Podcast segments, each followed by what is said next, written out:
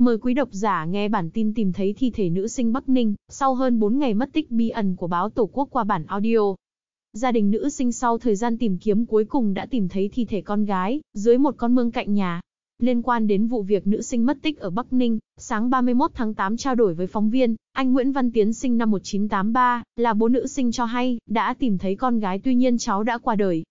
Chúng tôi đã tìm thấy con gái nhưng cháu đã mất, gia đình chúng tôi đau đớn lắm, không biết phải làm gì bây giờ cả, bố nữ sinh chia sẻ. Theo thông tin ban đầu thi thể nữ sinh được tìm thấy tại một con mương gần nhà. Trước đó, vào khoảng 19 giờ 30 phút ngày 26 tháng 8, Nguyễn Thị Hương Lan, sinh năm 2003, trú tại Vũ Dương Bồng Lai Quế Võ Bắc Ninh, xin phép đi thăm người ốm, sau đó trở về nhà bị mẹ mắng nên đi khỏi nhà. Khi không thấy con gái trở về, gia đình đi tìm kiếm nhiều nhưng không có kết quả, vì quá lo lắng họ đã trình báo cơ quan công an để giúp đỡ. Sau khi nhận được đơn trình báo, công an huyện Quế Võ đã phát thông báo tìm kiếm. Tuy nhiên, đến hôm nay thì gia đình nhận được tin đau lòng. Cảm ơn quý độc giả đã nghe hết bản tin của chúng tôi, xin chào và hẹn gặp lại.